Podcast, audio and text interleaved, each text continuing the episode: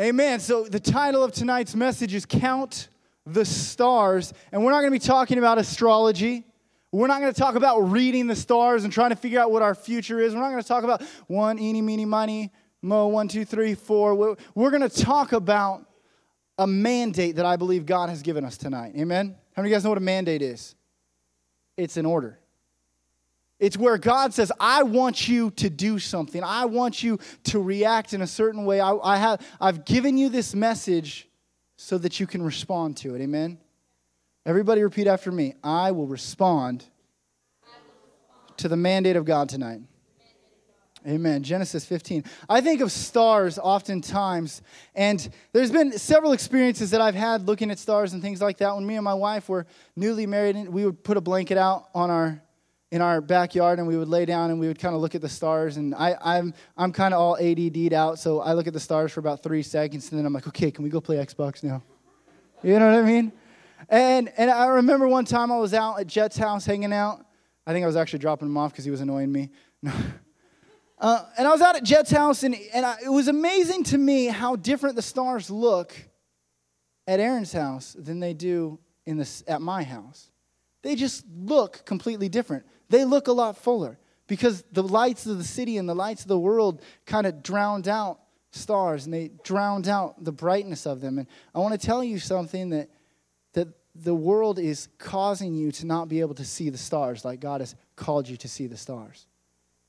The, the world is uh, stopping us from being able to have the vision that we're supposed to have. And then I think of another thing that I had growing up, and you guys probably have not experienced this. How many of you guys have own your own computer? You have your own computer in your room, you have your own laptop. You, how many of you guys own your own computer? You have your own computer. Amen. When I was in high school, and Chris will remember what this like, but that's probably it, Chris and John.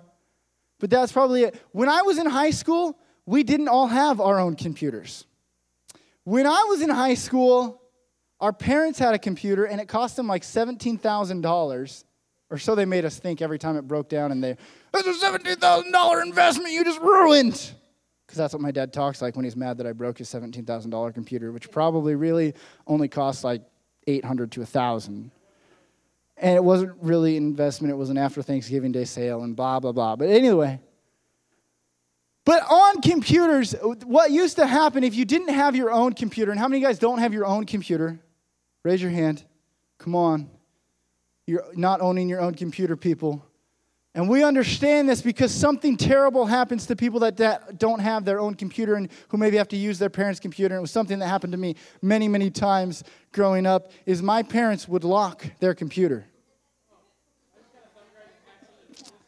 My parents would lock the computer. And as they locked the computer, after two minutes of sitting idle, the computer would start to do screensavers. You guys know what screensavers are, right? Those are still part of the technology screensavers would pop up, and the really major, super popular screensaver was one. There was the one with the ball that bounced around. Do. Do. Except it didn't make the sound. I'm throwing that in for your entertainment so you don't get bored. Do as it hit the corner. And you would watch that one and you would stare at it and go, When's it to hit the corner? When's it to hit the corner? When's that to happen? And it never stinking did. It always did a and you never saw it hit the corner directly. But the other most popular screensaver that, and I think my dad did this just to mess with my mind, was the stars, right? And you feel like you're in like warp speed, hyperdrive going. The stars are, right? And you can change the setting of the stars so they can go really slow or really fast. And, and, and what happened was if you didn't have the password, because we all have our own computers, we all have our own passwords. But when I was in high school, my parents had their password and they didn't tell me their password. So if I didn't have the password, the only thing that I could do to entertain myself, and, and first of all, it's not like computers were all that entertaining, anyways. We had like Hearts, Solitaire, and then Minesweeper, you know? So it's not like the games were all, no, you had Oregon Trail at school. I never had it on my home computer. But that was pretty much that was pretty much all the entertainment we have. But if your parents had happened to lock out the computer, all you had was the mouse game. Let me explain to you the mouse game. You would hope that your parents had set the stars on fast. and you would take your mouse because you couldn't get into the computer or play any of the cool games. You take your mouse and you crawl up the screen and try not to get hit by any of the stars. Come on, how many of you guys are glad somebody invented Halo? Because that's what we had when I was in high school. Thank God that the, that the entertainment factor has gotten a little better now, right? Amen. So count the stars. We're going to start in Genesis chapter 15 and verse 1. It says, After this, the word of the Lord came to Abram in a vision, and he said, Do not be afraid, Abram. I am your shield, your very great reward. And I want to kind of correct something, not that the Bible's wrong, but that the NIV version does not in, interpret this very well. But verse 1, where it says, Your very great reward, uh, is better interpreted if you read it in the message. It says this, that your reward will be grand. God is saying, I am your reward. He's saying, I am what you're going to receive something from me. You're going to receive blessings from me. But he says it in a way that says that I'm not done blessing you yet. As a matter of fact, if you look at the original uh, Hebrew, it says rabbah, and it talks of becoming great. See, it's, Abraham was a wealthy man. We read in chapter 13 that, that he was exceedingly wealthy and that he, had, that he had become very wealthy and he had become wealthy in livestock and he had become wealthy in gold and silver. And so here's Abram. He's a very, very wealthy man and he's got all this stuff. And God comes to him in a vision and says, Abram, do not be afraid. I am your shield. I will be your great reward. Can I tell you something? God has blessed some of us in this room, but He's not done blessing us yet. See, some of us get this mindset that we've been blessed and now it's over. Now that there's no more blessing left, that, that you know, there's people that go to churches in their 40s and 50s and they're just waiting for God to do renewal again. Because that was the blessing that God had, and they're just hoping that God can get back to that point to have renewal. How many of you guys have been in churches long enough to remember renewal?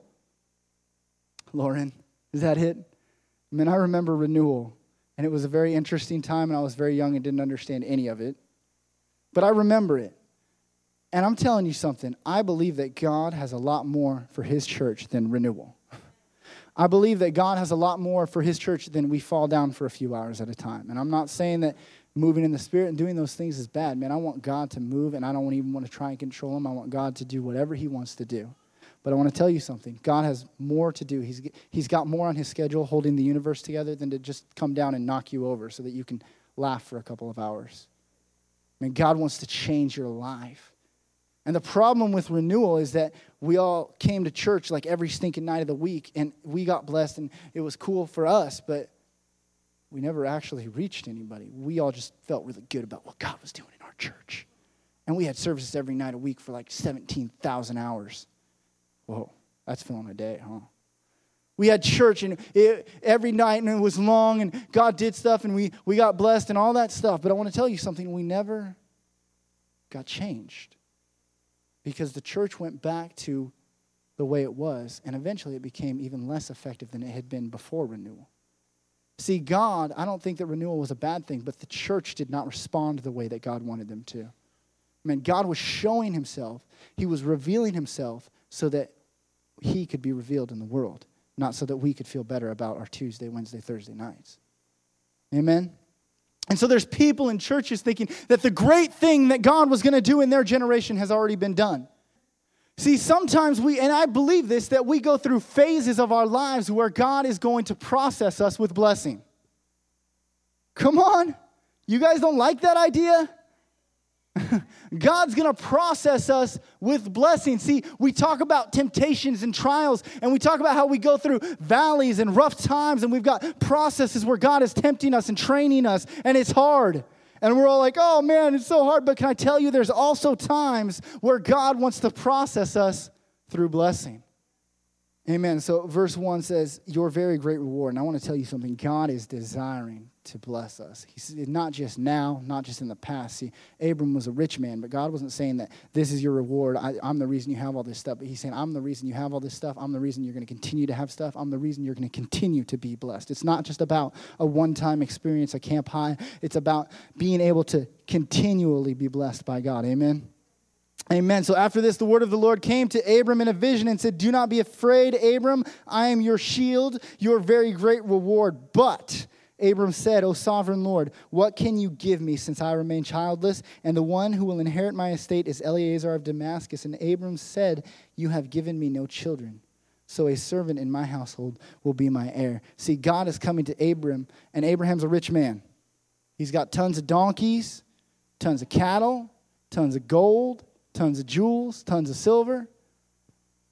And God comes to him and says, Abraham, Abram, I want to bless you. I want to give to you. I want to continually bless you. And the way that Abram responds is this But God, I remain childless. See, Abram, throughout all the blessing, all he could focus on was what he didn't have. All he could look at and all he could see was the thing that he was missing. And so many of us spend our time focused on the stuff that we don't have. Verse 5. Actually, let's start in verse 4. Why not? then the word of the Lord came to him and said, This man will not be your heir, but a son coming from your own body will be your heir. He took him outside. I mean, up until this point, let me talk about this conversation a little bit. God comes to him in a vision inside a tent. And a tent, the tent that is here, is basically a man made structure. So when Abram looked up, all he could see what was man what is what man was capable of doing. See, with all the stuff around here, and I believe God blessed us and we couldn't have been able to do it without God, but all the stuff that we have can be done by man. But the spirit that God brings into this place in worship can't be faked, can't be pretended. We can't just think, oh, well, here's a word, and this word usually works real well with people, and hope that God's Spirit will go forth. See, so it's nice that we have all the cool stuff and all, all, all this, all, all these lights and pillars, and it's all very cool stuff, Pastor G. But I want to tell you something. That's all stuff that man can do, and man does do, truthfully, better than us. I, I walked in here Sunday, and how many of you guys came to Easter service on Sunday, resurrection service? Amen. That looked so stinking cool, man. It was just awesome. And I was thinking, dude, there is no building in the world cooler than our building. I had a guy who I worked for, with for like a year pull up to the church the other day, and I'm like, dude, you just got to see the building. You just got to see how cool it is. And he walked in, and he was like, all right. I'm like, dude, do you not see it? And I'm like, man, if you would have seen it before, if you would have seen how ugly it was, you know, I'm not saying that what God gave us wasn't good enough, but come on. Let's call a spade a spade. The church was ugly and we needed to do some stuff to it. And like, if you could have seen how ugly it was, and he was just like, that's kind of cool. You got some TVs up there. He's like, what are you talking about? And I'm thinking, this is the coolest building ever. We're going to have the biggest youth ministry ever because there's nobody in the entire stinking United. People are going to come from Idaho because our building is just so cool. And God and I walked into this building today, and I called Chris right when I got out. And I was like, that is the coolest thing I've ever seen. This build, this office building that I walked into was just like, wow, why don't we do that at our church? That's awesome, you know? Because the world can do this better, but the world cannot give you the Spirit of God. The world can do the lights, the world can do the pictures, the world can do all the things, but the world cannot give you God. The world cannot give you the Spirit of God. So we don't rely on lights. We don't rely on technology. We rely on God and God's Spirit to move and God's Spirit to reach your friends. I don't care if you tell them we got cool lights and that's why they come, because when they get here, they're going to feel the presence of God. And they'll make a choice whether or not to ignore it or to receive it. But God had to take him outside of the man made structure. Because when Abram looked up, all he saw was man made stuff. When Abram looked up, all he saw what, was what man was capable of doing. So God takes him outside. Because outside was something that man could not do. See, it was necessary to take Abram outside because if he looked up inside, what he would see was what man was capable of doing. Abraham was no longer able to do what God was saying he was supposed to do. God said, You're going to have a son. And Abram thought, Not going to happen. I'm going to hand everything I have, all my riches, all these things, all your blessings, God, I'm going to hand this off to, to this guy who works for me. So I don't have I, I, I don't have anybody to hand this off to.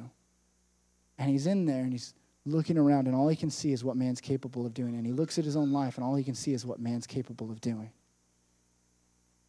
And he realizes, if you do some research on this, you understand that Abraham is like 85 years old when this conversation happens. Get your eyes off of your man made structure and get your eyes on the God made structure. Amen. And I want to read this. This is the, the scripture that we've been building up to, the scripture that we've been leading to. And it says, Look up at the heavens. Keep your eyes focused on God. Look up. Look up. Don't look at your tent. Don't focus on what you can and can't do. And it says, Count the stars. God pulls them outside of his tent and says, Count the stars. Let's break down the story so far. God comes to him in a vision, right? God comes to him in a vision. God comes to him in a vision and tells him that he is, he's going to bless the socks off of him. Which, by the way, that whole statement, bless your socks off, I don't get. I'm going to be honest with you because I've lost socks in the dryer and never felt blessed about it. So I don't understand the statement, bless your socks off. But God comes to him and says, I'm going to bless you. I'm going to continue to bless you. I'm going to, I'm going to give you a year where all I do is just pour stuff on you. I'm, you're going to be, it's going to be so awesome. You're going to have my blessing all over you. And it says that Abraham doesn't really believe him. So he takes him outside and tells him to count the stars. And then I think the NIV is the coolest version for this because the NIV throws this thing in there a dash. How many guys got NIV? You see the dash? You know what that dash I think is? God's pause. Count the stars. I wonder how long Abram tried. One, two, three, four, five, six, seven, 996, 997, 10,322, 10,323. So here's God's pause. Here's God's break. And he says, Count the stars. He tells them to do something impossible. With all of the stuff and all of the technology and all the satellites and all the things that we've got, we still aren't totally sure how many stars are in the sky right now. And, and here's God telling Abram, who all he's got is his two eyes looking up in the sky, count the stars. He calls him to do something impossible. So Abraham's sitting here counting the stars, and God lets him count the stars, and then he says, If you can. See, God told, gave him an impossible task so that he would look at it. It was an illustration so that he would realize that God was calling him to an impossible task within himself. But the Bible says this about God Lift up your eyes on high and see the one who has created these stars, the one who leads them forth in their host by number. He calls them all by name because the greatness of his might and the strength of his power, not one of them is missing. And uh, that's Isaiah 40, verse 26. And Psalms 147 4 says this that he counts the number of the stars and he gives names to them all. So God not only counts the stars, he names them. See, understand something that for Abram this was an impossible task, but for God it was something that he, would, he had already done, that he had already known. He could have just given Abram the answer. He could have just said, there's 426 billion, 396 million, 526,322. Point three, nice. He could have just given him the answer, but he waits and he tries to let Abraham figure it out on his own that he was calling him to do something that was impossible. God has called you to do the impossible. Amen. Moses took down the most powerful nation on the face of the earth with what? A stick. Come on now, tell me that's not. We look at that and we think, oh, that's a nice story, but understand that it actually happened. And how comfortable and how confident you think Moses went walking into Pharaoh with a stick. Come on, man. Moses took down the most powerful nation on the face of the earth with a stick. David brought down Goliath with a sling and a stick. I want to kind of review the story of David because I was reading it and I found something very, very cool in it today. How many of you guys kind of understand this story of David? Big, big, mean guy comes out, starts talking trash about the Israelites, says, You send out a champion, you send out somebody to fight me, bring it on, you know, whatever. And all these people, all the Israelites are scared and worried and they're, they're wondering about what, what's going to happen and who wants to fight him and, oh my gosh, what are we going to do? And in comes David, and I've heard people say that David was not a boy, but the Bible says David was a boy. I love the people who like try and make points and they say, well, David wasn't a boy. He, he in, in, in Israel time, you're not considered a man until you're like 13. So David, I'm just like, are you talking about, dude? They don't, they don't let you do things until you're 33. So David was actually probably in his mid 20s. I'm just like, shut up, dude. It says right in the Bible, don't read too much into it. It says he was a boy. And he's this little kid, Dennis the Menace, with a slingshot and a stick coming out to fight this giant. And the incredible thing is, he actually wins against this giant, Yao Ming, but stronger. He actually wins. And the giant falls down. He cuts his head. Uh, as he's marching out, I'm sorry, as he's marching out to meet the giant, he makes a statement that I, I've probably read a hundred times, but it really stood out to me today when I read it. He makes a statement. He talks about how I, I don't come at you with a stick and with stone, or I, I don't come at you with this thing, but I come at you in the name of the Lord God, who today will help me defeat you. And this is the statement that God really brought out to me today so that people will know that there is a God in Israel. See, God has called us to do the impossible to reach the impassable. Write that down. We've been called to do the impossible to reach the impassable, to reach the people that won't be moved, to, to reach the people that we couldn't just do on our own, to reach the people that we look at and think it's impossible. They'll never come to church with me. See, God is calling you to do the impossible. You're like, well, Pastor G, that's kind of crazy, man. What do you mean God is calling me to do something impossible? That's sick, that's twisted. Why would God call me to do something that I can't do? Because if He calls you to do something that you can't do, then you have to rely on Him. And then when it happens, you'll actually give glory to God.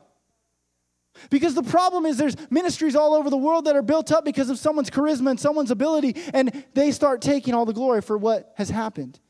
And God is saying, I've called a generation to do the impossible so that when they accomplish it, the world will know that there's a God. Come on, man, give me something better than that. Be, God is calling you to do something that you can't do. Look at the hardest circumstance that you've faced. Look at the hardest thing that you're going through and realize that God has called you to accomplish the thing that you feel like you can't accomplish. The friend, the family member that you look at and you say, I'll never be able to reach them. God is saying, I've called you to reach them. The fact that you have been called to reach your school and you think, I'm just one person. I can't affect, I can't change this generation. How am I supposed to do that? Can I tell you that God has called you to do the impossible? Count the stars. Amen. Tonight is not a night where I want you to feel bad. I, I, want you to, you know, repent and cry at the altars for hours. But tonight is a night where I want us to look at our lives and w- realize that we can tell those mountains to move.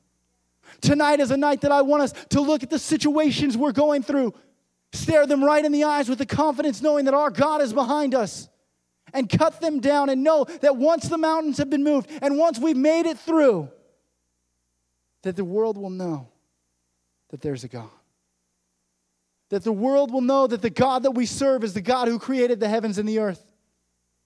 See, we need to do the impossible to reach the impassable chapter 12 says that the reason why God was blessing Abram was so that he could bless the whole world. If your vision is something you can do, it's time to get a new vision. If your call is something you can do, it's time to get a new call. New Bible doesn't close very well. if it's something that we can accomplish in and of ourselves and on our own, it's time to get a new call. Amen. Everybody bow your heads and close your eyes for just a minute.